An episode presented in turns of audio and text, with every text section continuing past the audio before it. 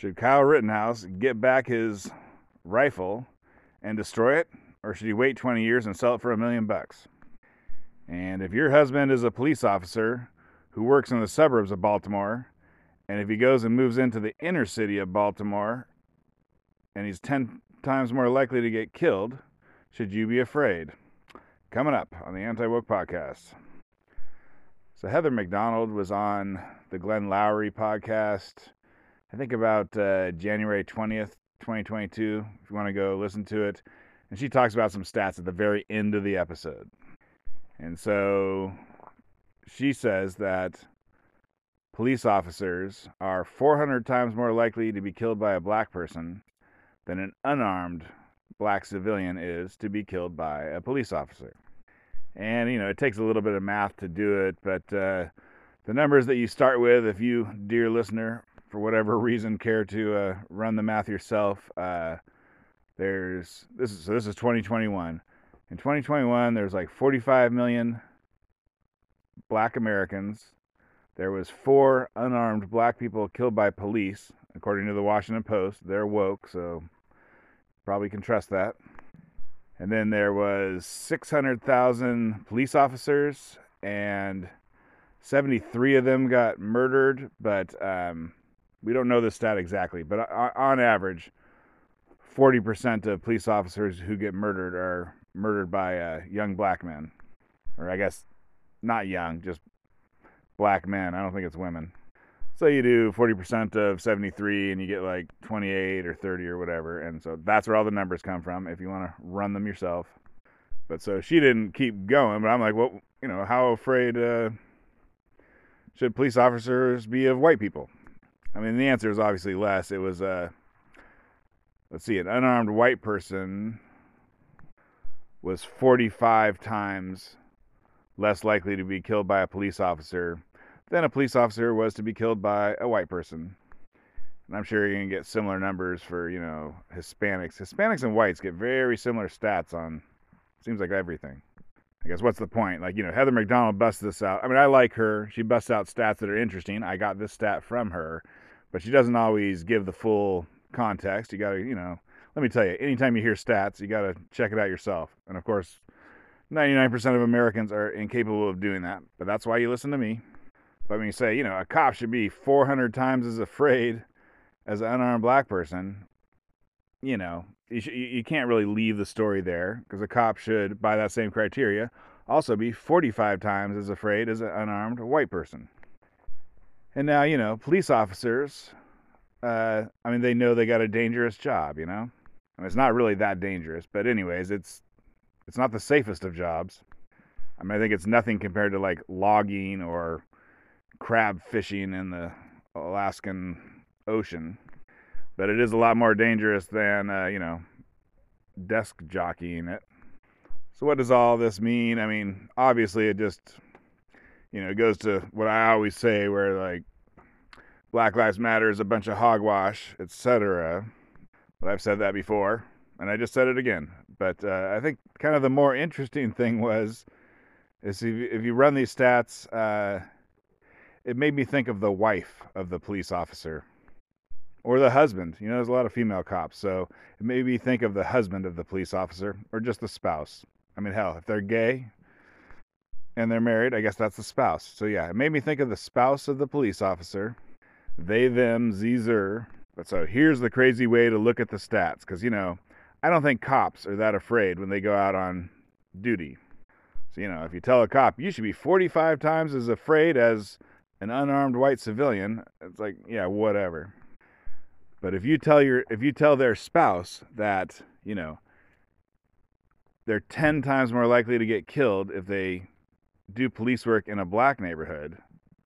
So, you know, like say you're say you're cop, you know, say you're uh let's just go let's just go with a cisgender uh racist, sexist, uh transphobic examples and so, say you got your wife at home and you got your uh, the man as the cop and he goes to work. If you tell her, you know, and she's afraid, like you know, say he's he's working in a white neighborhood, and she's terrified that he's going to get murdered, and then you tell her that, you know, he's like, oh honey, you know, I can get a ten thousand dollar a year raise if I, you know, if I Instead of doing the suburbs of Baltimore, I go into the inner city because they really need cops. If you tell her that, you know, however afraid you were before, you should be 10 times more afraid if he's going and working in a black neighborhood, then now you're talking real fear. Like you, you started with some fear, and then 10 times that is just a ton of fear. And that's, uh, you know, 45 versus 400. I'm rounding that to 10 times. And also cops. I mean, I don't think they're super afraid, but if you tell them they should be 10 times more afraid if they go into, the, if they work in that neighborhood versus that neighborhood, uh, I don't know. It would give me pause. It would give me pause if I was a cop. I mean, stats are crazy I don't have the stats on hand to give numbers, but um, what about people who are armed who get killed by police? The answer is that's when that's when civilians should be afraid is when they're armed and they're going and interacting with police. I mean the cops should be afraid too, but really the civilians should be afraid. And then like when you when should you just be absolutely freaking terrified that the cops are going to kill you? It's right as soon as you pull your gun on them and start shooting. So I don't have a fully thought out idea on this, but I think America owes it to black people and to cops. Uh, America needs to do whatever it takes so that when cops work in a black neighborhood, they're not 10 times more likely to be murdered. Like, you know, if you're sending one cop in one cop car normally, maybe you need to send four cops in two cars, you know? And maybe that could uh, improve police community relations, which is what is really needed right now. So Mike Pesca on the gist is talking about Kyle Rittenhouse. And I like Mike, but I think he's got a little long haul Trump derangement syndrome. And so he was talking about, I guess Kyle Rittenhouse is asking the justice system for his rifle back. And so Mike says, you know, that it's his rifle that he got illegally. And so I watched kind of a I don't know, a deep dive. Anyways, I watched a YouTube, one of my YouTube lawyers discussing the situation. Um, was it a straw purchase? You know, was it illegal because it was a straw purchase? And the answer was it wasn't. Like Kyle Rittenhouse's friend, I think it was his girlfriend's brother, and it was like his best friend or something.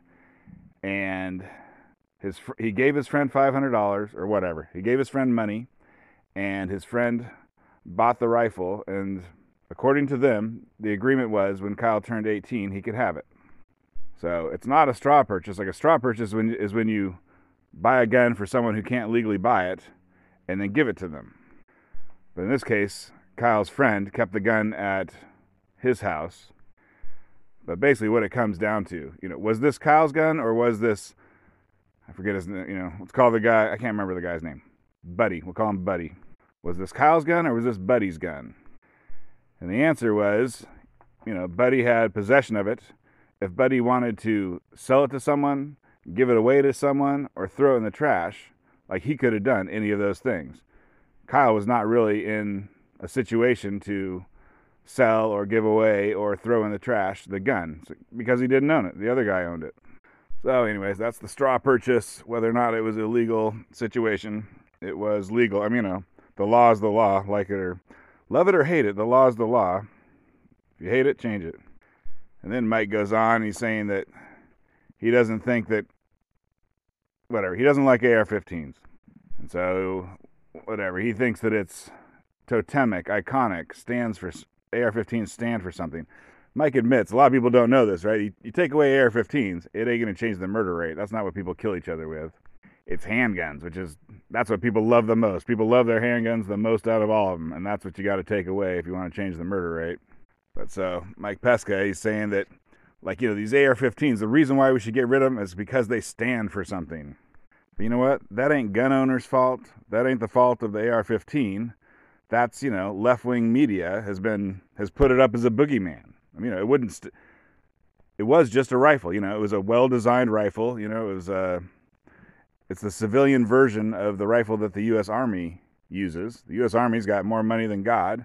And so, of course, you know, they have their whatever. They choose a good rifle for the army, and then you know you're like, oh well, which which one should I get? How do I know which rifle is good? You're like, oh well, why don't you get the one the U.S. Army uses? And like, oh yeah, oh, this one does work good. And you know, it's a little small for deer. I mean, people still use it for deer, but you want to, what is it? I think you want to keep deer within a hundred yards, not super long shots. So you don't usually use it for deer. Like, and I don't think people should go out and kill coyotes.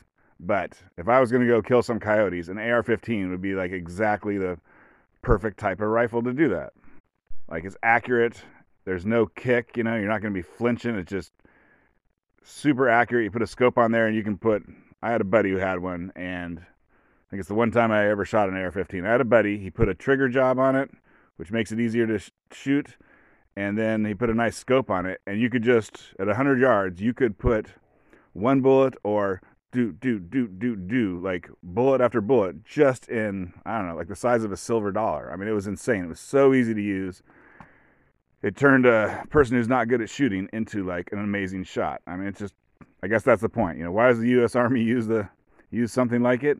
It's because it turns their uh, idiot soldiers into wonderful shots. Like the U.S. the U.S. Army used to. Uh, they used to, I think they used to use 30 sixes, which is just a humongous bullet that kicks like a frickin' horse. And I think this, you know, the the dumb young soldiers, they were terrible shots. They were flinching, right? They're like turning their head away, not looking at the tar- target, just getting ready to be kicked by a horse. So that's why they switched to uh, the M16, you know, slash AR-15. I mean, if I was Kyle, basically he's a young kid, doesn't look like he's too smart doesn't look like he's, you know, going to college to become an electrical engineer or a doctor or a lawyer. So if he ever wants to make money, I mean, now is the time.